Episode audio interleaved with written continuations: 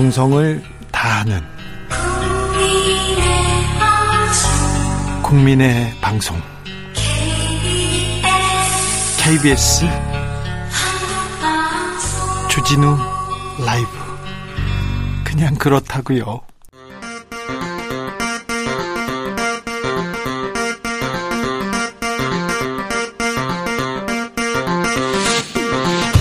주진우 라이브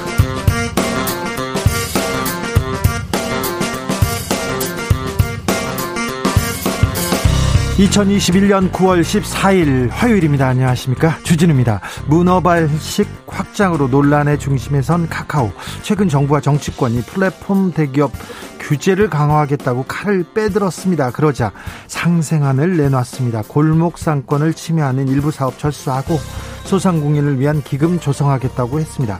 카카오 창업자 김범수 의장도 근본적인 변화가 필요한 시점이라고 밝혔는데요.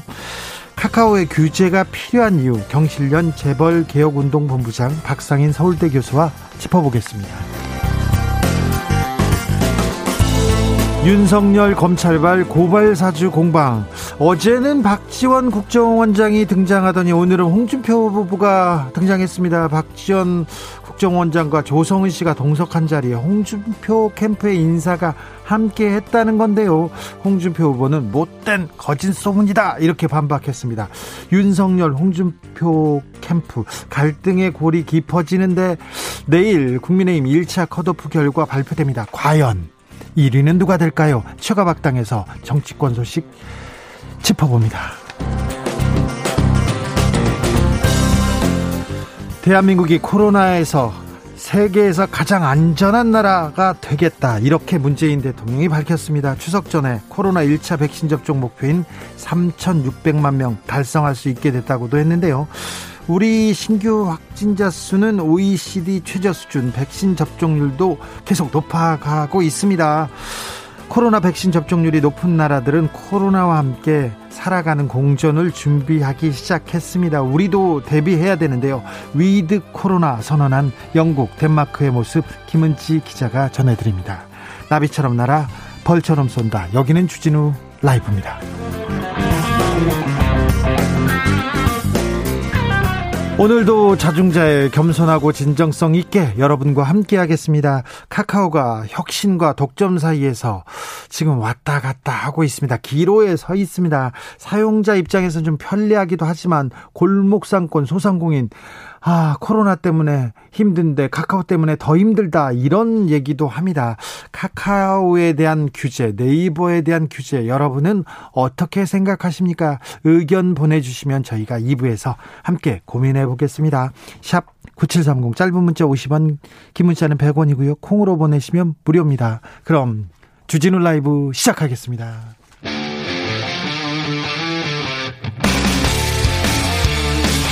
탐사보도 외길 인생 20년. 주 기자가 제일 싫어하는 것은?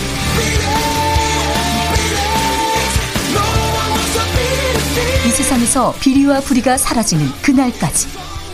오늘도 흔들림 없이 주진우 라이브와 함께.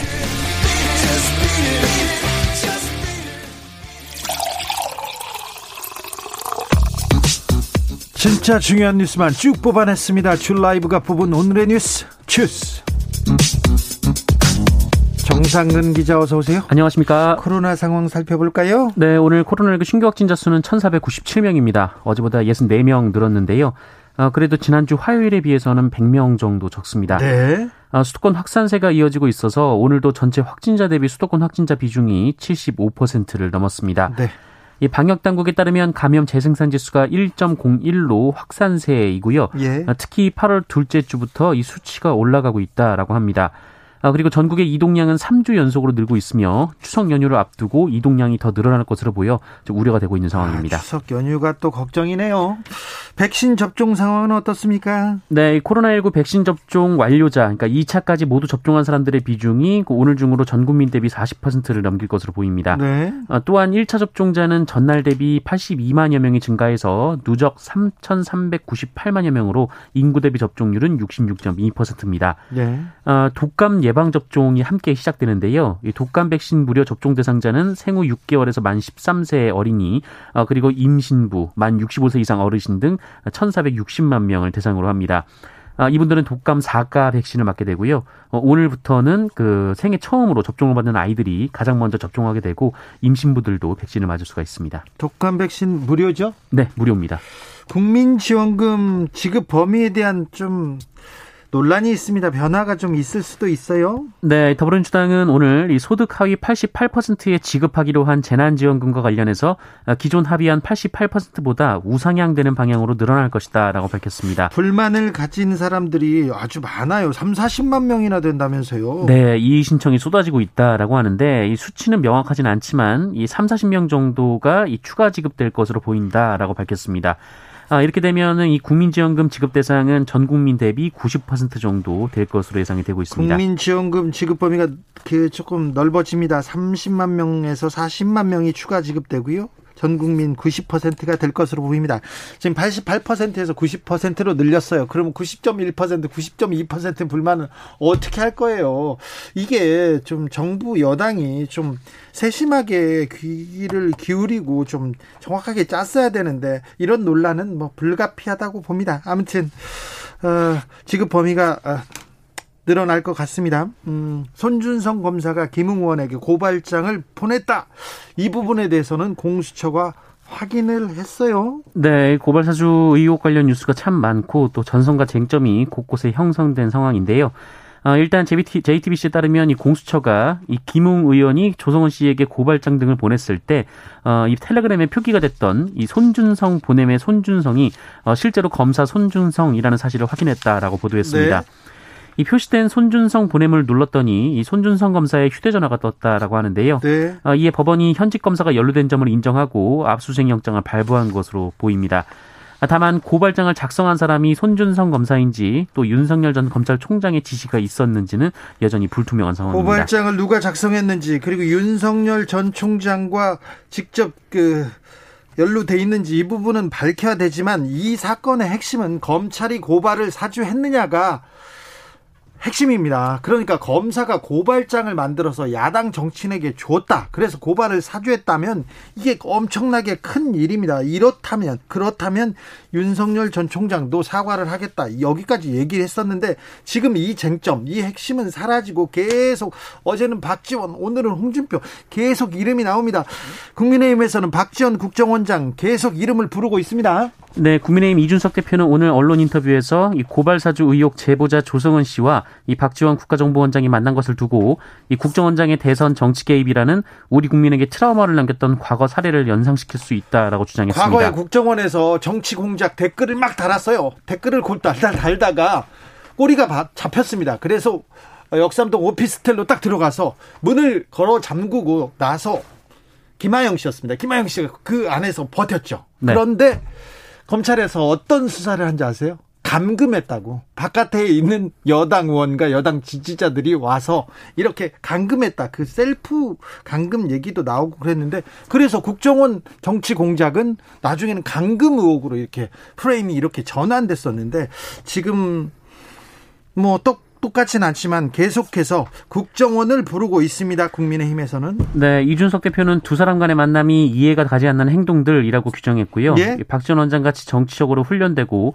이 경험 많은 분이 했던 행동이라고 믿기지 않는 부분이 있다며 이 대선의 공정관리, 국정원의 정치 중립을 위해 박지원 원장이 거취 문제를 선택해야 할 수도 있다라고 주장했습니다. 박지원 국정원장 발끈했습니다. 네, CBS에 따르면 이 박지원 국정원장은 현 상황에 대해서 이 국정원은 정치 개입 그런 거 안 한다라며 왜 잠자는 호랑이 꼬리를 밟나라고 불쾌감을 드러냈다고 네. 합니다. 어, 또 박지원 원장은 자신에 대한 의혹을 집중 제기하고 있는 윤석열 전 총장 캠프를 향해서 어, 윤우진 전 용산 세무서장 사건을 국회에서 제일 먼저 터뜨린 사람이 본인이다라며 어, 모든 걸 잘 알고 있다라는 말을 하기도 했습니다. 박지원 원장이 다른 언론과 인터뷰에서는 내가 어, 윤석열 총장 시절에 검찰총장하고 술 많이 마셨다. 내가 입 다무는 편이 윤석열 총장한테 윤석열 후보한테 나을 걸 그러면서 잠자는 호랑이 꼬리를 봤나 이렇게 불쾌감을 계속 표했습니다. 내가 입 안 벌리는 게 나을 걸 얘기합니다. 네. 홍준표 의원 이름도 나오고 있어요. 그러면 어 뭐라는 거죠? 네, 조성호 씨와 박지원 국정원장이 만났을 때 홍준표 국민의힘 의원 측 인사가 동석했다 이런 주장이 나오고 있습니다. 윤석열 캠프에서 계속 이 얘기하고 있습니다. 맞습니다. 이 홍준표 후보의 최측근 인사인 이모 씨가 동석했다 이렇게 윤석열 캠프 내부에서 의혹을 제기하고 있는데 네, 고발장에도 이름을 넣었다면서요? 네, 고발장에도 이 제3자가 해당 자리에 동석했으며 이 특정 선거 캠프 소속이라고 명시가 돼 있었다 합니다. 만약에 그 폭로가 지금 진실에 가깝다면 홍준표 캠프 그리고 박 박지원 원장 그리고 제보자가 이렇게 뭘 공작했다 이렇게 보는 볼 수도 있어요. 네, 뭐 여야가 함께 공작을 했다라는 네. 건데 어, 이에 대해 홍준표 의원은 자신의 SNS에 거짓 소문이나 퍼뜨리고 있다라면서 참 잘못 배운 못된 정치 행태라고 비판했습니다. 그리고 이 이모 씨를 아예 모른다고 얘기했고요. 네, 조성은 씨도 이 동석했다는 사람의 이름을 들어본 적도 없다라고 했고요. 이 박지원 원장도 동석자 자체가 없었다라는 입장입니다. 네. 아무튼 공수처에서 송, 손준성 보냄 발신 번호가 손 검사의 번호와 일치한다는 거는 확인했습니다. 그러니까 어, 김웅 의원이 말하는 것처럼 준성이한테 받았을 수 있다 하면서 전달했다는 그 얘기는 사실에 가까워지고 있어요. 누가 지금 이 고발장을 만들었는지 그리고 누구의 지시에 의했는지는 모르겠어요. 하지만 하지만 그 아, 이그 수사의 본질은 핵심은 자꾸 검찰로 향하고 있습니다. 다만 손준성 검사는 다시 한번 본인은 고발장 작성 안 했다. 그리고 전달도 안 했다. 이렇게 의혹을 다 부인하고 있습니다. 왜 김웅 의원은 근데 준성이가 전달했다. 이 얘기를 했었는지는 잘 모르겠어요. 제가 보기에는 억울할 것 같아요. 만약에 사실이 아니면. 네. 그래서 손 검사가 김웅 의원을 고발해야 되는데 고발은 안 하네요. 이재명 경기도지사 관련 의혹이 제기됐습니다. 네, 이재명 지사가 성남시장에 재직하던 시절 이 성남 판교 대장지구에 개발 사업이 있었는데요. 아, 이 사업은 대장동 일원 97만여 제곱미터, 약 29만여 평에 5,900여 가구를 개발하는 1조 1,500원 정도 규모의 사업이었습니다. 어, 이 사업에 참여한 성남의 뜰이라는 이름의 컨소시엄이 있는데 이 하나은행을 대표사로 둔 이 컨소시엄에 참여한 기업 중 한 곳이 어, 화천대유 자산관리라는 회사가 있습니다. 이 회사의 아, 대표가 지분을 100% 가진 사람이 언론인 출신이었고 이분이 뭐 인터뷰를 한 번 했다 이런 얘기도 나왔어요. 네, 2014년에 이재명 지사를 인터뷰했다고 하고요. 어, 이 컨소시엄 공모가 나오기 전에 이 업체가 일, 불과 일주일 전에 만들어졌고 5천만 원을 내고 참여를 했는데 이 업체가 배당받은 돈이 3년간 577억 원에 달한다라는 주장이 나오고 있습니다. 이재명 지사는 이거는 말도 안 된다고 긴급 기자회견도 열었더라고요. 네, 오늘 오후 긴급 기자회견을 했는데요. 이 화천대유는 투자사들이 이 사업을 위해서 새로 만든 자산관리회사다라고 말을 했습니다. 그러니까 새로 만든 업체가 이 뜬금없이 개발 사업에 뛰어들었다 이게 아니라 애초에 컨소시엄을 구성할 때 자산관리 회사를 포함시켜야 하기 때문에 이 투자사들이 이 사업을 위해서 만든 회사다라는 겁니다. 아, 이재명 지사는 화천대유의 주주와 자회사 내역은 이 금융 투자 금융기관들이 합의해서 만든 것이고 구체적인 내용을 발표하지 않았기 때문에 다, 당연히 알 수가 없고 또 알 필요도 없다라고 반박을 했고요. 또 자녀가 관련 기업에 취업했다는 주장도 사실이 아니다라고 반박했습니다. 네. 아, 또한 대장동 개발은 5,500억 여원을 시민의 이익으로 환수한 모범적인 공익 사업이다라면서 억측, 의도적인 곡해, 왜곡, 네거티브를 넘어선 흑색 산점 마타도어가 난무하고 있다고 불쾌감을 드러냈습니다. 특별히 조선일보에 대해서 어, 경고했어요? 네, 이 조선일보가 이 관련 회사의 이름 그리고 이재명 경기도지사의 정치 목표 어, 여기에 둘다 동자가 같이 들어간다라면서 연관성을 삼는가 하면 어, 또 화천대유 대표가 변호사인데 어, 그 대표와 함께 골프를 쳤던 변호사가 이재명 지사의 사법연수원 동기다. 나는 좀 사돈의 팔촌식 관계로 이 숨겨진 연결고리가 있느냐 묘사했다 이렇게 주장을 했는데요. 네. 어, 그러면서 조선일보는 민주당 경선에서 손을 떼라라고 주장했습니다. 잠시만요. 이재명의 뭐 어떤 거하고 관련 회사 이름이 뭐 공통점이 있다고요? 아, 이재명 지사가 이제 대동 세상에 대한 얘기를 자주 얘기를 했는데 네. 어, 이 화천대유의 뭐 자회사 격 중에 하나가 이 동자가 들어가는 회사 이름이 있습니다. 아, 동자 들어갔다고 해서 이렇게 네, 동자가 같이 들어갔으니까. 네. 네. 이름에 동자 들어갔으면 큰일 날 뻔했네요. 그렇습니다. 어, 서울 지하철 노사가 파업 직전에 극적으로 합의를 이루었습니다. 네, 서울 지하철 1호선에서 8호선을 운영하는 서울교통공사 노사가 이 직원 1,500여 명의 구조 조정을 놓고 막판까지 교섭을 벌인 끝에 극적으로 잠정 합의안을 도출했습니다. 어, 이에 따라 오늘 예고됐던 지하철 파업은 철회가 됐습니다. 다행입니다. 근데 구조적인 문제가 조금 있으니까 정부가 지금 조금 준비를 해서 준비를 해서 이 노사가 경영 정상화를 위해서 좀 힘써야 될 것 같습니다. 아무튼 어, 다행입니다. 공정위가 카카오 지배구조에 대한 조사 돌입했습니다. 네, 이 카카오의 지배 기업이 김범수 이사회 의장의 개인 회사인 이 K큐브 홀딩스라는 회사인데요. 네. 이 김범수 의장이 이 회사의 13% 정도 지분을 갖고 있고 이 회사가 카카오의 10% 정도의 지분을 가지고 있습니다.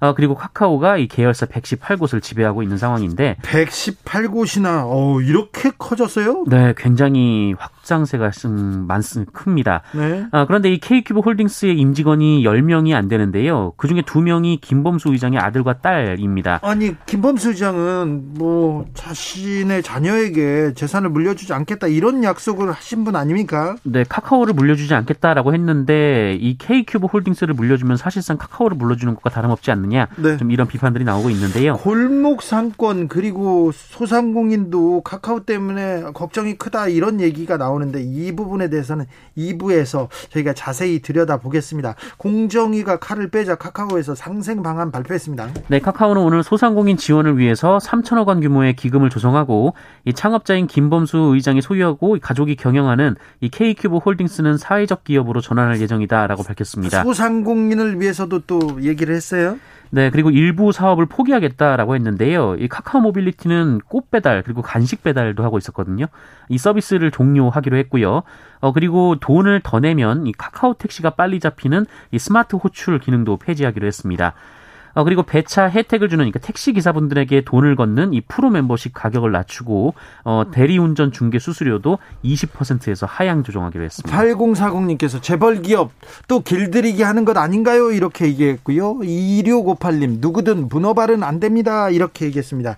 이게 재벌 길들이기인지 문어발 확장인지 잠시 후 2부에서 저희가 깊이 고민해 볼 테니까 2부 주목해 주십시오. 오늘 중국의 왕이 외교부장이 방한했습니다. 네, 오늘 저녁 방한합니다. 방한합니까? 어, 네. 앞서 외교 왕이 부장은 어, 지난 10일부터 닷새간의 일정으로 베트남, 캄보디아, 싱가포르를 순방했고요. 오늘 방한해서 이 정의용 외교부 장관과 회동할 예정입니다. 네. 어, 중국 관영 언론은 이번 왕이 외교부장의 아시아 4개국 순방은 미국에 맞서기 위해서가 아니라 협력을 강화하기 위한 의도다 이렇게 주장을 했고요. 또 이번 한중 외교장관 회담에서 이 교착 상태에 있는 북미 비핵화 대화 재개 방안을 포함한 한반도, 한반도 평화 프로세스 재가동 문제가 논의가 될 것으로 예상이 되고 있습니다. 구 의원들이 청원 경찰에게 발레 파킹을 맡겼어요. 참 네, 광주 광산구 의회 의원들인데요. 이 청원 경찰들에게 대리 주차를 시켜서 논란이 되고 있습니다. 어, 구의회 지하 주차장 통로에다 차를 세우면 이 청원 경찰분들이 주차를 대신해 줬다라고 하는데 지금껏 이랬답니까? 한두 명의 문제가 아니고 예. 그 16명의 의원들이 있는데 대부분 이 청원 경찰분들에게 대리 주차를 맡기고 있었다고 합니다. 아니 이게 무슨 참 네, 청원 경찰분들이 구의원들의 개인 비서도 아니고 네. 국민 세금으로 이 월급을 받고 맡은 일을 해야 하는 분들인데 이 청원 경찰분들 업무 복무 규정에 대리 주차는 포함되어 있지 않습니다. 당연하죠. 어, 광산구 의회 사무국이 이 취재가 시작되자 어, 그제야 이 같은 관행을 바로잡겠다라고 밝혔는데요. 어, 이 관행이란 이름으로 청원 경찰에게 발레 파킹을 시키고 있는 것 자체가 전무후무한 일이어서 논란이 이어지고 있습니다. 이제서야 취재가 시작돼서 의회 사무국에서 이제 바로 잡겠다고 합니다. 구 의원의 상가집에 간 적이 있었는데요. 구청 공무원들이 와가지고 온갖 수발을 다 들고 있더라고요. 네. 아, 참, 시의원들도 마찬가지고요. 지금 이런 부분은 좀 바로 잡아야 됩니다. 아, 뜨끔하는 분들 많을 텐데 공무원들이 구의원, 시의원들의 이런 이런 그 수발을 해주는 그런 사람들이 아닙니다. 만약에 만약에 그런 일이 관행처럼 그 지속되고 있다면 그거야말로 갑질이라는 거 의원님들 좀 잘 아셔야 되겠습니다. 음, 태풍이 올라오고 있는데 제주도 피해가 커지고 있다면서요? 네, 이 태, 14호 태풍 찬투가 북상 중인데요. 어, 그런데 이 중국 상하이 동쪽에서 좀 주변을 맴도는 좀 이상한 현상이 있습니다. 그러니까 머물러 있더라고요? 네, 어, 하지만 이 중국 기상국은 16일부터 찬투가 다시 동진을 시작해서 한국의 제주도 방향으로 이동할 것으로 예측을 했는데 어, 금요일쯤 이 한반도 남해상을 통과할 것으로 전망이 되고 있습니다. 어, 태풍의 간접 영향으로 지금 제주도와 남해안 지역에는 비가 내리고 있는데요. 이 제주 대부분 지역에 호우경보도 내려졌고 어, 제주 지역엔 시간당 50에서 70mm의 매우 강한 비와 함께 어, 내일까지 300mm 이상의 많은 비가 예보돼 있습니다. 네. 이 전남 남해안도 120mm 이상의 큰 비가 내릴 것으로 예상이 되고 있습니다. 어, 또 피해도 잇따르고 있는데 오늘 오전 9시 40분쯤 그리고 8시 50분쯤 이 하천 범람 그리고 뭐 그 침순 도로를 지나다가 이 차량이 고립돼서 운전자가 구조된 일이 있었습니다. 남부 지방과 지금 제주에 비가 많이 내리고 있답니다. 당분간 더운 데니까 조, 각별히 조심하셔야 되겠습니다. 시설물 파손 피해 없도록 단단히 묶으셔야 될 것 같고요. 주스 정상근 기자 함께했습니다. 감사합니다. 고맙습니다. 교통정보센터 다녀오겠습니다. 임초희 씨.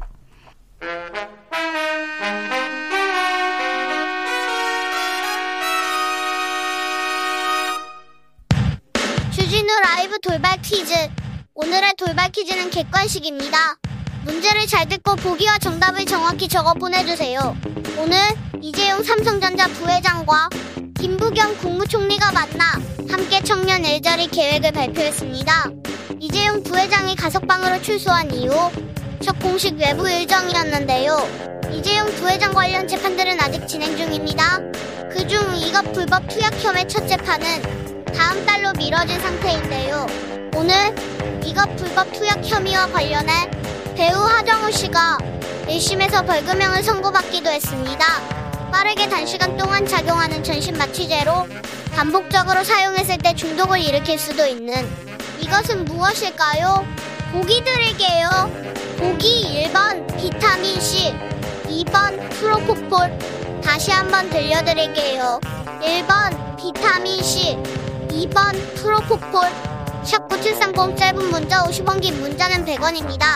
지금부터 정답 보내주시는 분들 중 추첨을 통해 햄버거 쿠폰 드리겠습니다. 주진우 라이브 돌발 퀴즈 내일 또 만나요.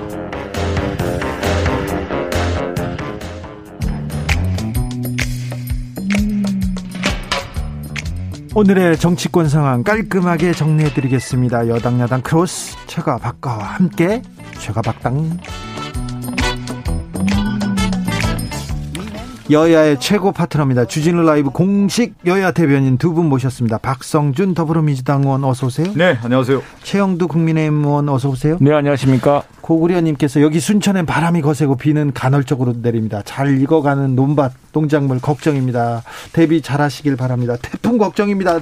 우리 마산 어떻게 잘 걱정입니다. 예, 예. 아, 기후 변화 때문에 태풍도 거세지고 네. 이게 특히 이제 밀물 썰물과 영향이 또 있습니다. 이 만조기에 이게 바람이 덮치면 또 그 다른 또 다른 문제가 있어서 걱정입니다. 그렇습니까? 예, 네, 예. 그래도 아무튼 어, 마산 창원 네. 우리 최영도 의원님 음. 지역구에도 지역구 주민들 각별히 좀 신경 쓰셔야 되겠습니다. 자 고발 사주 계속 네네. 얘기 안 할 수가 없는데 박지원 원장 얘기가 나오다가 갑자기 홍준표 후보까지 거론되고 있습니다. 이 상황 어떻게 봐야 됩니까? 박성준 의원님? 이건 뭐 간단한 본질을 보면 될 것 같고요. 음. 제가 예전 얘기를 좀 하나 해도 될까요?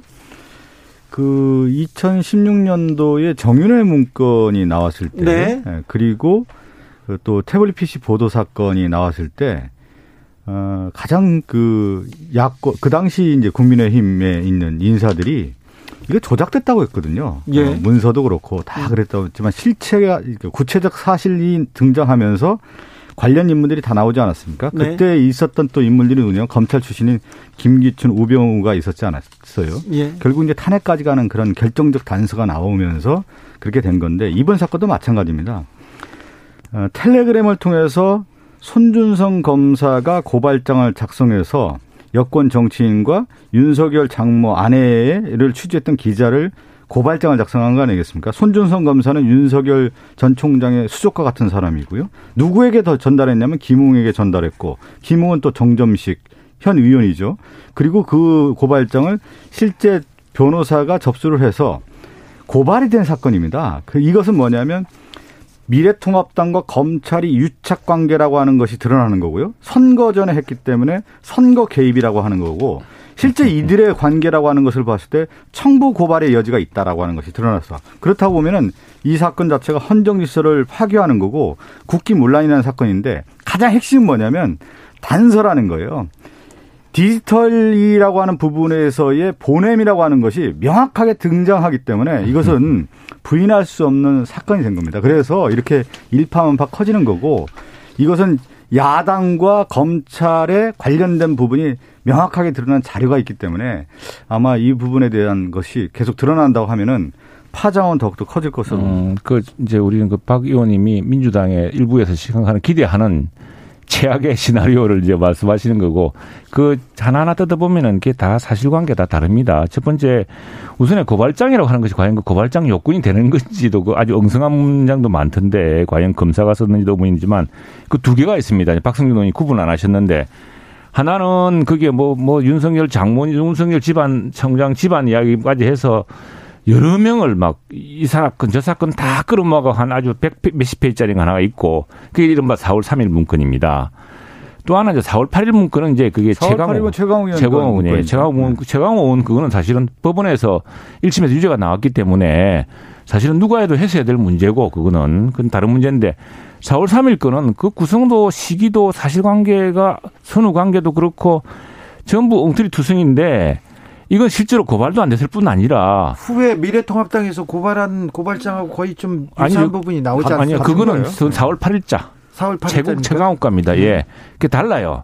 두 개 사건이 다른 건데 지금 뭉뚱그리 이야기하셨는데 제가 이건 한번 제일 큰 문제는 4월 8 4월 사실 문제가 된다면 4월 3일 건의 문건 그런 식으로 한다는 것은 조금 문제될 수 있어요. 그러나 제가 앞서도 4월 8일 건은 이 공직선거법 위반 정황은 그 부분이어서 누가 써도 그 사실 구성과 육하 원칙과 그건 뭐 큰 차이가 없는 것이기 때문에 좀 다른 사안입니다. 그래서 그 얘기를 하시는데 제가 처음에 이런 얘기가 나올 줄 알고 정윤의 문건 태블릿 PC 보도권을 얘기를 한 겁니다.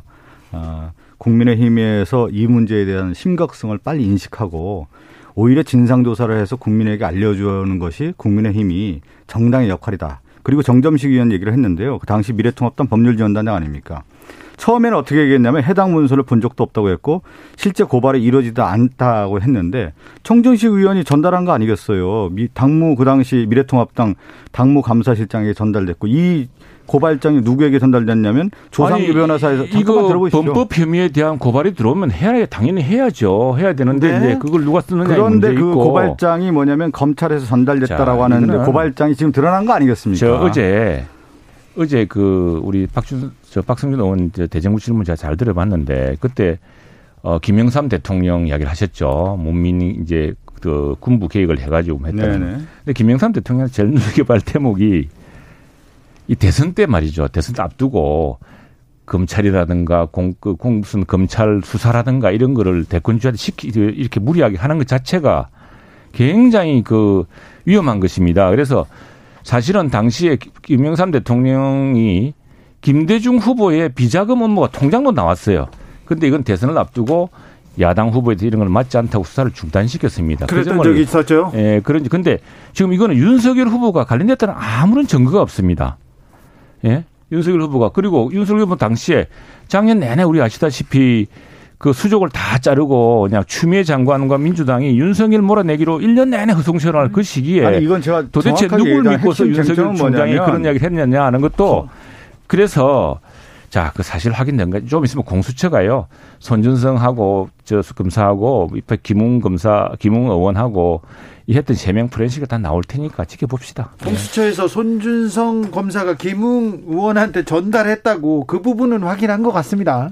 근데 이제 저 대검 수사 정 뭡니까? 이거 보니까 최근에 어 보니까 성검사가 사용했던 대검 수사 정책 정보 정책관실 PC와 제보자 조성은 씨의 휴대전화를 입수해서 압수해서 디지털 프렌시를 했지만 혐의를 입증할 단서가 없었다는 거거든요. 그런데 오늘은 네. 오늘은 이렇게 아, 손준성 검사의 전화번호하고 김웅 의원에 대한 그럼요. 전달한 부분 전달범이 지금 드러났습니다. 근데 이제 예. 전달한 모르겠는데 자 우리가 그러니까 제가 최영두 의원님이 그 디지털 관련된 부분을 좀 인식 못하는 건데요. 아, 그건 내가 말씀드릴게요. 예, 예. 예.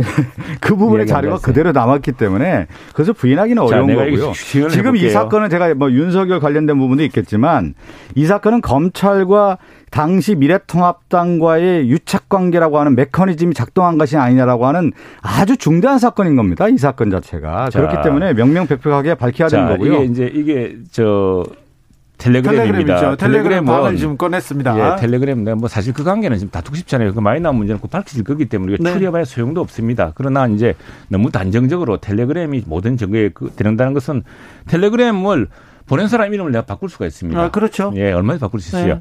그리고 자, 2017년 대선 중반에 무슨 일이 있었냐면은 문준용 씨 있죠. 그 아들 저 아버지 덕분에 어디 취직했다고 막 친구들끼리 카톡방에 걔가 아버지 덕 받잖아 뭐 이런 걸 어느 당에서 조작해 가지고 그걸 뭐 한부 한바탕 대선판을 엎으려고 하면 했은 적이 있었죠. 있었는데 그렇습니다. 예, 그때 다 구속됐어요. 그 텔레 그 카톡방을 조작을 했거든 당시에. 다음에 또 나갈 것은 윤지호 씨 보십시오. 뭐, 뭐 엄청난 증거가 있는 듯이 그 여당 의원들 그 당시 뒤에 다 서가지고 다 응원하고 돈도 모아주지 않았습니까? 그런 사기도 있는 것이고 또 2002년에도 김대업 사기 보십시오. 그때 테이프로 가지고 이거 뭐 명백한 증거가 있다 그랬더니 테이프 제작 자, 시점이 예. 최영도 의원님 그러면 예. 이 사건은 민주당에서 조작한 사건이라고 보십니까?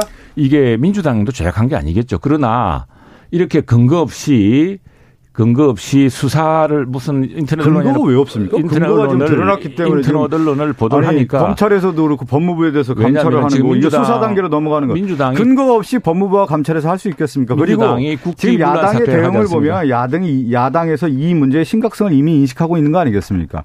김웅 의원이 아니, 제가 이렇게 그 조작을 하니까 문제죠. 아니, 조작, 조작을 누가 해? 아니 공작이 공작이란 게 뭐 이런 겁니다.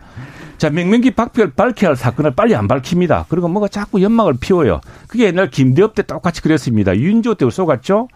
자, 그런 식으로 해서 무엇이 있는 듯이 합니다. 제가 그래서 법무부 장관한테 지난번 얘기를 해서 강했던 게 빨리 밝혀라. 이거 시간 끌고 시간 끌고 아무것도 확정 안 되는데 여당이 국기문란 사건이라고 하는 것, 여당이 국기문란 사건 하는 것 자체가 정치 공작이라는 이야기였습니다. 아니 그러니까 공수처나 아니, 검찰에서 빨리 밝혀줘야죠. 그럼 빨리 밝히면 됩니다. 김영삼 이건. 대통령 아까 얘기해서 그런데 김영삼 대통령이 사실은 그 92년 대통령 당선될 때 보면 그 87년부터 해서 이제 군종조식 하면서 정치 군인을 청산하지 않습니까? 그래서 군을 본연의 모습으로 돌려놓는 분이 김영삼 대통령이에요. 그런데 그 당에 있었던 미래통합당, 자유한국당, 지금 국민의힘에 있는 소속 의원들 중에 뭐냐면 지금 정치 검찰과 연결된 부분이 있는 거 아니겠습니까? 그래서 오히려 국민의힘에서 이 문제에 대해서 거죠. 정치 검찰과 단죄는 게 지금 아니, 검찰이 두 종류입니다. 추미애 검찰하고 윤석열 검찰 두 종류가 있어요. 어느 검찰이 국민들이 더 신뢰합니까? 지금 얘기를 들어보십시오. 그래서 오히려 국민의힘에서 이 문제에 대한 부분을 국민에게 소상하게 알리고 진상 조사를 해서 당 차원에서 하는 게 맞습니다. 진상 왜 그러냐면 이 얘기 아니 진상 조사를 해보니 민주당 말이 아니 엄청난 공작적인 구도다라고 아니 당사자들 있지 않습니까? 김웅 의원이 지금 전달했다고 얘기하고 있고 자, 김웅 의원 압수수색에 다 응했고요. 네. 네. 자, 압수수색 당연히 자, 수사를 해서 수사를 해야 음. 되는데 검찰이 고발을 사주했느냐가 핵심인데 이 부분은 공수처나 검찰에서 빨리 수사를 하면 되죠. 빨리 해야 됩니다. 이 부분은 핵심이 맞죠. 맞습니다. 네, 만약에 검사가 고발장을 만들어 가지고 야당 정치인한테 줬으면 그거는 그 검사 검사나 그 아직은 그, 그 검사가 문제죠. 그렇죠. 그럴 경우에는 검사는 네. 문제죠. 검사는 문제입니다. 그렇다면 아직은 근데 그 위에 누가 사주했느냐, 누가 지시했느냐 알려지지 않았어요. 제가 이 얘기도 좀 드려야 되는데 2019년부터 2000 2019년 7월부터 윤석열 총장이 재임 기간에 2020년 3월인가 이렇게 그만두거든요. 그 당시에 그 조국 전 장관과 관련된 소송이 있습니다. 네. 그것이 자유한국당 당시에는 자유한국당에서요. 자유한국당의 고발이 상당히 이어져요. 그 당시 보면은. 네. 그래서 이 연관성에 대한 부분도 조사를 해야 된다는 말씀을 제가 좀 드려야 되는 거고. 자, 왜 그러냐면 민주당 쪽에서 우리 자꾸 참고 아니, 아니 습니까 아이고 그 뭐 당시 이 검찰이 윤석열 검찰은 정치 행위를 한 겁니다. 실제 보면은 정치적인 문제와 이슈와 관련된 부분을 야당에게 어, 이러한 고발에 대한 자료를 건네줬을 가능성 지금 그러니까 그런 의혹들이 수사하고 있고 예, 최영두 의원도 예. 검사가 고발장을 야당 정치인한테 줬다면 이건 문제가 있다고 이걸 밝혀달라고 예. 얘기하고 있습니다. 그렇죠. 아니 그리고 아니 그것도 되게 그게 국기문 뭐냐면 검찰뿐만 아니라 이것은 뭐냐면 정치인들이 검사들한테 받아서 이거를 고발장을 접수했다라는 것 자체가 그러니까 상당히 큰 문제죠. 사실인지를 봐야지 사실인지를 그게 정말로 뭐 했는지 지금 이, 게 스무 고개를 해야 될 사안을 갖다가 사실이 예. 밝혀져야죠. 밝혀져야죠. 그렇죠. LSY님께서 나는 그, 그렇게 치면 오히려 박지원 원장이 툭 등단 그게 더 나 의심스러워요. 아니 그거는 국민의힘에서 계속 얘기하는 거 아닌가요? 아니 그게 아니라 윤석열을 그 사건에 갑자기 끼워 넣는 것이나. 네. 예, 예. LSY님께서 최영두 의원님 저 마산 하포구 사람입니다. 예, 예, 예, 고맙습니다. 땀 좀 닦으세요. 고생하십니다. 물타기로 보입니다. 이분은 좀 그렇게 생각합니다. 직접 만나서 이야기해보시죠. 좀 있으면 며칠 뒤에 사건 진실황이 드러납니다. 네. 잘 보시죠. 최영두 의원은 이 검찰 공수처나 검찰에서 명명백백하게 밝히라고 빨리 밝히라고 이렇게 주장하고 음, 있습니다. 그렇습니다. 네. 아니 지금 보면은 저는 이해가 안 가는 게 소, 조사를 받는데 휴대전화 비밀번호도 바꾼다는 얘기가 나오고 있고요. 또 휴대전화도 바꿨다는 얘기 있고. 그러면 손중성 검사뿐만 아니라 그 수사팀 다 조사해야 되는 거 아니겠습니까? 감찰도 해야 되고. 또 하나 뭐냐면 김웅 의원이 네. 텔레그램 폭파 지시를 왜 했겠어요? 이, 이 부분에 불법성과 탈법성, 위법성에 대한 것들이 김웅 의원이 검사 출신인데 알고 있었기 때문에 바로 폭파하라고 지시한 거 아니겠습니까? 그건 이제 다른 이야기고. 이게 다른 얘기 아니죠. 예, 같은 예. 얘기죠, 이거. 국민의힘에서 최용도 의원님께서 가서 좀 강력하게 좀 조, 조사를 하자. 이건 당 차원에서 조사를 해서 당의 명예가 걸렸으니까 빨리 정리하자. 그래서 예. 저는 사실은 지난 몇 년 우리 몇 차례 대선에서 민주당이 항상 해왔던 거 보십시오. 김대업 사건 두 번으로 먹었죠. 뭐 이래가지고 이게 정치를 할 때는 좀 적당하게 하셔야지 이 프레임을 너무 세게 걸고 있어. 그리고 제가 왜 정치 공작이라고 이야기하냐 그러면은 자, 한 인터넷 언론이 의혹 제기할 수 있습니다. 제기할 수 있어요. 그런데 의혹 제기됐는데 공수처 수사도 하기 전에 국기문란 사건이라고 민주당이 단정하고 났습니다. 아예. 이거 국회 논란이 그리고 앞에는 뭐라고 어. 붙이냐면은 들리락 말락하게 사실이라면 이라고도 붙입니다. 그 명예훼손을 피해가려고 하는 것이겠죠. 근데 뭐 심지어 나가면서는 이제 완전히 단정적으로 이야기합니다. 정치 검찰이고 유착이고 그런 사실관계를 확인해야 되고 제가 이제 검찰이나 어 공수처라든가 또는 저 어, 법무부 장관에 당부했던 것도 이런 진위를 빨리 밝히지 않으면은 당신들이 이런 공작 프레임에 갇히게 된다 이렇게 하겠습니다. 또 이 얘기를 좀 드리고 싶은데 저는 국민의힘이 과거의 반성과 자성을 해야 된다고 봐요. 뭐냐면 왜 과거의 반성과 태블릿 PC 보도 사건과 관련된 부분에 있을 때도 이 PC가 조작됐다, 공작이다라는 얘기를 어마어마하게 했습니다. 그게 당이 한 게 아니고 네, 당 외부에서 사람들이 한 거죠. 아니 그, 그 지금도 같은 맥락이에요. 지금 보면 오히려 정당에서는 최영두 의원 그 같은 분들이 그 부분도 밝히려고 이 우리 당이 왜 이렇게 이러한 고발장을 접수하고 했는지 밝혀라. 그렇게 당당하게 얘기를 하셔야죠. 밝히요. 빨리 수사, 빨리 수사를 빨리 하라고 하지 않습니까? 그러니까 아니 그러면 그 당사자들이 전면에 나서서 뭐 이 그 문제를 해명을 하고 책임을 져라 이렇게 자, 얘기하는 게 맞죠. 자, 박지원 빨리 밝히세요. 네, 알겠습니다. 네, 자, 그렇게 그런 식으로 할 것 같으면은 왜 김, 박지원이 그게 튀 나옵니까? 김덕실님께서 저도 마포 하포 사람입니다. 최영도 의원님 깔끔하게 다 조사합시다 이렇게 말하세요. 최영도 의원은 지금 검찰 공수처에서 빨리 조사하자고 빨리 얘기합니다. 네, 예. 얘기. 지난번에도 부동산 전수조사 할 때 그냥 했으면 얼마나 좋습니까? 다 지금 또 자, 전수조사 했더니 공수처 그 우리가 직접 아니, 검찰로 갔으면 됐을 텐데 오늘 보니까 김한정 의원도 자기 억울하다고 그 경찰 조사에서 제가 그렇지 않은 걸로 무혐의로 드러났다면서요. 네. 아니, 그래야 민주당은 지금 다 지금 우리는 누가 의원직 사퇴라도 했는데 사퇴한 사람 있습니까? 지금 의원직 정말 그만둔 사람 있어요. 이 문제는 우리는 끝까지 갈 겁니다. 두고 보세요 한번 정말. 자 윤석열 검찰 말씀하셔서 오늘 세계일보 에서 또 다른 의혹이 또 보도됐습니다. 세계일보에서 어, 대검찰청에 해서 총장 장모 사건 대응 문건을 만들었다 이렇게 의혹이 제기됐는데 이 부분은 어떻게 보시는지요, 최영두 의원님? 이게 이제 이 사건 바둑청 년도 나 운전을 봤는데 그게 작년 3월인가 그렇죠? 예. 작년 3월이 어느 시점입니까? 추미애 장관 들어서 가지고요 윤석열 총장 수족 다 자르고 윤석열 총장 몰아내기 위해서 뭐 모든 검사들 감찰이나 뭐 하는 시기 아닙니까? 그 시기에 다 뒤졌습니다. 문제됐으면은 이제 이 사안도 그 지금 저 기사를 보니까 11월 달인가 무슨 그 저 추미애 법무부 장관 당시에 이제 친 추미애 법무부 장관 친 여 검사들이 총동원해 했는데 뭘못 잡아냈다는 거 아닙니까? 그걸 다시 지금 하는 것 재타하는 거 이상 아무것도 아니, 아니죠. 뭐 그 당시 어떤 얘기가 있었냐면 윤석열 이제 징계 결정문과 관련된 부분이 이제 공개가 어느 정도 이제 된 내용을 좀 살펴보면은 아, 당시 이정현 대검 공공수사본장이 이런 증언을 해요. 실제로 수사정보정책관실에서 총장 지시에 따라서 이거는 이제 그 이정현 부장의 얘기입니다. 총장의 아내 김건희 장모 사건, 채널A 사건 전담해서 정보 수집을 했다. 이렇게 얘기를 합니다. 징계 결정에서. 이거 보면은. 그 징계됐습니까? 잠깐만 들어보시죠. 사실을 수사정보정책관실에서는 어떤 일을 해왔냐면 원래 직제상으로는 대검 차장을 보장하지만요. 총장의 직부하는 체제라고 합니다. 그 당시에 예. 이제 범, 범정이라고 하는 것이 축수, 문무일 총장 때 이 문제가 워낙 크, 문제가 크다 보니까 수사정보정책관으로 이제 축소가 되는 건데 그동안에도 우리가 알고 있듯이 총장의 눈과 귀를 역할을 했고요. 앞서 얘기한 손준성 검사 같은 경우는 그 동양 파악 그러니까 판사의 동양 파악을 했던 당사자였습니다. 이걸 작성했던 사람입니다. 그게 이제 판사 사찰 사건이라고 작년에 늘석했죠. 그걸로 네. 윤석열 총장 몰아달라다가 아무것도 못 받겠죠. 지금 예. 얘기를 들어보면 법원에서도 무죄했죠. 네. 시줄 날짜를 딱 맞춰보면은 실제 대검찰청에 있는 검찰총장 산하의 이 수사 정책관실에서 실제 윤석열 총장의 가족과 관련된 부분에 정보 수집을 하고 대응 논리를 만들었다라는 것이 지금 드러난 거 아닙니까? 그것이 문건으로 세계일보에서 좀 자, 특종 보도한 거 그, 아니겠습니까? 그, 그러니까 문건이 나왔다라는 것은 문건 사실 새로운 게 아니라니까 이게. 그래서 그리고 지난해 1년 내내 덜추고 해서 더구나 윤석열 총장까지 쫓아낸 마당에 나온 아니, 마당에 이제는 더 많은 자료가 있을 텐데 왜 새로운 자료 또 많이 나옵니다. 주진 앵커도 하겠지만 정윤회 문건 나왔을 때 그걸 누가 누가 뭐라고 했습니까? 다 찌라시라고 얘기했는데 권력서열 1위 당시에 최순실 그 정윤회 문건에 나온 거 아닙니까? 근데 그것이 사실로 드러나면서 이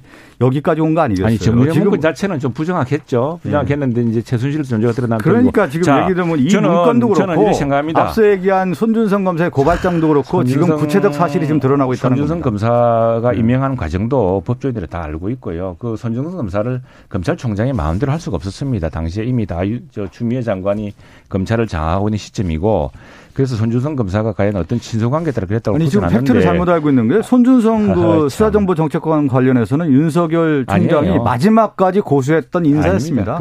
그래서 손준성 검사와 윤석열 뭐 총장의 뭐 각별한 관계라는 게 지금 드러나고 있는데요. 문제라고 생각하고요. 음. 자 그렇게 생각하면은 나는 똑같은 논리로 더 의심스러운 것은 제보자와 박지원 국정원장의 관계입니다. 정치적 동지라고 스스로 선언하고 만남도 선언하고 또 이게 뭐 박지원 원장을 만날 당시 앞뒤로 이런 그 지금 200장인가 되는 그런 모든 사진을 다운로드하고 그런 행위는 뭘 이야기하는 겁니까? 왜 뭐죠 그 갑, 갑툭튀인가요? 갑자기 거기서 왜 튀어나와? 네. 왜 박지원 이 국정원 얘기 튀어나옵니까? 상관성이 없는 게 아니 관계 없다니까 지금 아니 지금 모든 것이죠. 제가 손준성하고 저기가 이런 관계다. 그러니까 의심스럽다. 또 그러면 제보자하고 박지원 장관은 정치적 아니, 동지 관계다. 만나는 시점과 이 그 제보자 조성원 씨가 뉴스버스 기자를 접촉한 것은 6월 말이고요.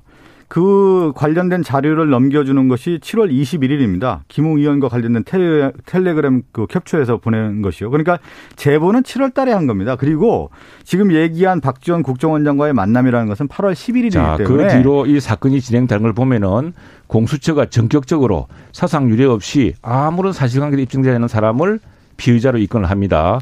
그리고 아니, 제보자는 사실은 제보를 할 경우에 바로 그렇게 딜하는 경우가 없어요. 어떻게 대검찰청의 검사장이랑 직접 딜을 합니까? 아니, 조성원 씨는 어느 당 사람입니까? 지금 조성원 씨, 조성원 씨는 미래통합당 당시 그래서 지금 국민의힘 당원 아닙니까? 지금 아닐걸요. 지금은 예. 아닌가요? 예. 조성원 씨가 그동안에 조성... 활동을 아니, 그 저는, 국힘당의 인사로 활동을 않고 해왔잖아요. 제보자가 이제 정치적 네. 동지란 그러니까 내가 무슨 이야기냐면 주장을 하실래도 균형 감각 있게 하시라 이거예요. 네, 왜냐하면은 네. 자, 손준성과 윤석열의 관계를 이야기하려고 그러면 그러면은 더 나는 궁금한 것이 박지원 원장과 정치적 동지인 제보자의 관계는 또 뭐냐. 알겠습니다. 그리고 검찰 거기에 어떤 동기가 생기겠는가. 아니, 잠깐만. 이거 추석, 마지막만, 마지막만 얘기하요 추석 맞이 우리 두, 두 분께서 대 격돌을 하고 계세요. 오늘. 검찰 조직이라는 것은 보고에서 자. 시작해서 보고에서 끝나는 조직이라고 합니다. 네. 그래서 수사정보 정책관이 제가 자, 얘기한 것처럼 뭐 검찰총장의 자, 수정 역할을 하는데 알겠습니다. 보고를 했을 거라고 하는 것은 합리적 의심을 당연히 하게 되는 거죠. 너무 어수선하다. 두 사람 만나서 그 무슨 이야기 했을까요? 너무 어수선해서 이 문제는 여기서 끝내겠습니다. 자, 고발 사주 의혹 핵심이 어떻게 빨리 수사돼서 사실관계를 좀 밝혀서 두 분들도 조금 두 분도 이 얘기 좀 그만하게 하도록 해야 예. 되는데 우리가 자, 들어오기 자, 전에 굉장히 좀 웃으면서 들어왔는데요. 나갈 때 또 웃으면서 갈 거예요. 자, 윤석열 총장을 키운 그 파라는 얘기. 민주당입니다. 앞으로 네. 이하는 이제 공수처가 해줄 겁니다, 아마. 자, 언론중재법 지금 아? 8인 협의체 이렇게 회의를 열고 예, 예. 있습니다. 최영두 의원님이 이 회의에 참석하시죠? 아유, 제가 지금 머리가 터질 지경입니다. 이뭐 이것도 해야죠. 뭐방또 또 있고 네, 매일, 매일 오늘도 조금 전에 두 시간 동안 하고 왔습니다. 예. 예, 지금 사안은 이제 크게 세 가지 쟁점입니다. 지금 민주당 안에 있는 그 징벌적 손배소 이건 너무 위헌적이고 유엔조차 극장하고 있다. 근데 사실은 뭐 지금 이 문제는 의견이 좁혀지지 않고 있습니다.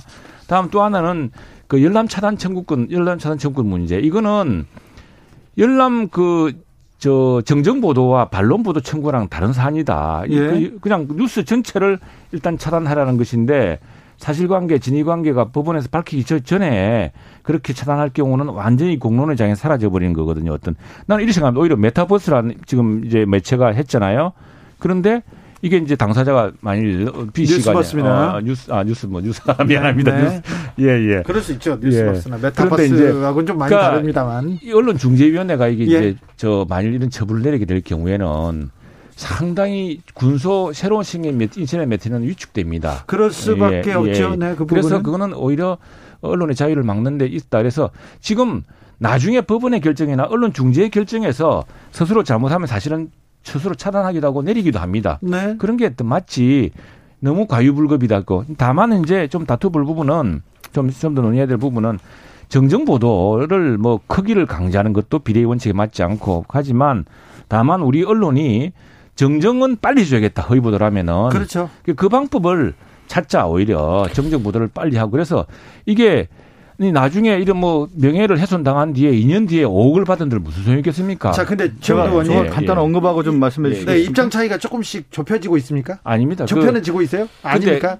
그큰 쟁점 세 가지인데 두 가지 쟁점에서는 안 좁혀지고요. 제가 예. 제가 민주당은요? 아니 뭐 이, 이제 언론중재법 같은 경우는 처음에 제가 얘기한 것처럼 가짜 뉴스에 의한 피해 구제법 아니겠습니까? 네. 그래서 지금 세 가지 쟁점 징벌적 손해배상 제도의 그 기준에 대한 것이 지금 쟁점이 되는 거고요. 예. 또 이제 피해를 봤을 때 그 기사를 계속 열람할 수 있느냐 이 부분에 대한 것이 있기 때문에 기사 열람 청구권이 지금 논란이 되는 거고 또 하나가 이제 정정보도 청구 표시 문제인 건데 정정보도 했을 경우에요. 한 몇 달 걸립니다 이게 한 번 했을 경우에 네. 그래서 아까 지금 최 의원님 같은 경우도 신속하게 해야 되는 거 그렇지. 아니냐 그 그러니까 언론 지적해야 중재이라든가 됩니다. 뭐 예, 조정시험 법원 갔을 경우에는 정정 보도 되려면 진짜 몇 년 걸릴 수도 몇년 있어요. 걸릴 수도 있고 그렇죠. 그러면 그 사이에 피해는 제가 안 얘기한 것처럼 거거든요. 기사 열람 예. 청구권이라든가 징벌적 손해배상이라든가 정정보도 청구 이, 이런 문제가 어디에서 주, 제, 출발을 해야 되냐면 이제 피해자에서 출발해야 되는 거예요. 그건 맞죠. 그럼요. 네, 소- 예, 국민과 피해자에서 이 문제를 바라봐야지 주체인 언론사에서의 문제만 음. 이걸 바라보면 접근이 안 된다. 아, 그래서 않고요. 이 법의 예. 취지와 발단이 피해자 구제에서 출발하기 맞습니다. 때문에 예, 예. 그 부분을 강조해서 자, 이 그- 협상을 한다고 하면 자, 협의를 한다고 하면 답이 좁혔어요. 나올 겁니다. 박 의원님 말씀 많이 잘. 잘, 네. 잘하셨어요. 잘하셨는데 어, 오늘도 제가 이제 구체적인 자료를 갖고 이야기하고 있습니다. 이제 논쟁 논리라 싸움이 안 되니까 네. 그래서 오늘도 이제 언론 지난해 한 해 동안 언론 중재 신청 사건이 한 4천 건 가량 됩니다. 네. 4천 건 가량 되는데 그것들이 주로 어떻게 다루는가를 상세히 봤어요. 그런데 지금 징벌적 손배소라고 하는 것은 그 4천 건 중에서 290건의 이제 법원으로 갑니다. 대개는. 그러니까 10분의 1도 안 돼요. 그러니까 한 7% 8% 되는 사건이거든요. 네. 많은 사람들은 징벌적 저 손해배상이라는 재판을 이용하기보다는 언론 중재를 통해서 신속하게 해결을 하기를 바라는데 지금 이 법이 과도하게 어 언론 중재 및 피해 구제를 한 법이거든요. 자, 여기까지 듣겠습니다. 오늘은. 자, 오늘 여기까지 됐습니까? 예, 여의도 신사 두 분께서 아, 이거 우리는 품격 있는 토론을 했는데 오늘은 과도한 프레임 때문에. 아, 이거 아니, 이건- 오늘은 너무 격앙되셔 가지고. 이건 청부 고발 관련된 부분은 이건 자, 음, 상당히 큰 문제입니다. 추석 맞이, 추석 네, 맞이 각 당의 덕담 한 마디씩 하면서 마무리하겠습니다. 먼저 박성준 의원님, 우리 최영두 의원과 국민의당에 바라는 점이 국민의힘. 저- 국민의힘에. 저는 뭐 최 의원님과 이제 방송하면서 또 네. 최 의원님이 워낙 또 언론계 대 선배시고 아이고 또 워낙 또. 아주 가장 중요한 것들을 짚, 짚는 가운데 저도 배우는 게 많고요. 네. 또 이제 다만 이제 우리가 정당이라고 하는 경우는 아까 얘기한 것처럼 국민을 위한 거여야 되기 때문에 네. 모든 일도 그렇죠. 국민의 관점에서 바라보고 네. 같이 접근하면 좋은 답이 나올 거라고 네, 네. 그래서 외교적 식견도 굉장하시고요. 네. 저는 최영두 의원님의 얘기를 국민의힘에서 더 열심히 들었으면 좋겠다는 생각. 아니 우리가 지금 하고 있잖아요. 빨리 수사하라고 온통 독촉하고 있습니다. 그러니까 수사 아. 수사하라고 해놓고 공수처에서 수사하니까 니네 왜 하니 막 아, 그랬잖아요. 그걸 이런 거예요. 아니 아니야. 아니 아니 아니. 교통범칙금 영수증 두고서 저한테 덕담 좀 해주세요. 이거 저 뭐야? 자, 이거 영장이라고 제시하는 것 똑같은 자, 자 최영도 의원님. 정경심식으로 해야 자, 우리 그 네. 민주당과 예. 우리 박성준 의원께 덕담 한마디 부탁드립니다. 예, 우리 참 박성준 고생 많으십니다. 저는 저 박 의원님 보면은 아이고 박 의원님 지지하는 후보도 다시 생각해야 되나 생각할 정도로 참 젠틀하고 하셔서 그래서 사실은 정치란 것도 서로 신뢰와 또 어, 서로 정말 기본적으로는 함께 하겠다는 그런 마음으로 하는 것이기 때문에 저는 참박 의원 같은 민주당 의원님들을 안다는 건 참 기쁜 일이고 네. 또 민주당의 많은 의원님들 이번에 경선 과정에서 보면은 한편으로는 무슨 과도한 이런 무슨 기본 소득이니 이에 대한 걱정도 좀 나누고 있어서 또 같이 정치적으로 공통분모도 있다 싶어서 아무튼 이번 추석에서는 한가위에는 민심들을 많이 듣고 정말 둥글둥글한 큰 보름달처럼 해서 큰 원만한 합의 정치 했으면 좋겠습니다. 박성준, 최영두 두 분 감사합니다. 최가박당 여기서 인사드리겠습니다. 네, 잘 보내세요. 네, 마지막으로 지금 띄워 보내는 노래는 스위스로우의 사랑해입니다. 네, 이 노래 들으면서 두 분과 인사드리겠습니다. 두 분 감사합니다. 추석 잘 보내시고요. 네. 고맙습니다. 네. 감사합니다.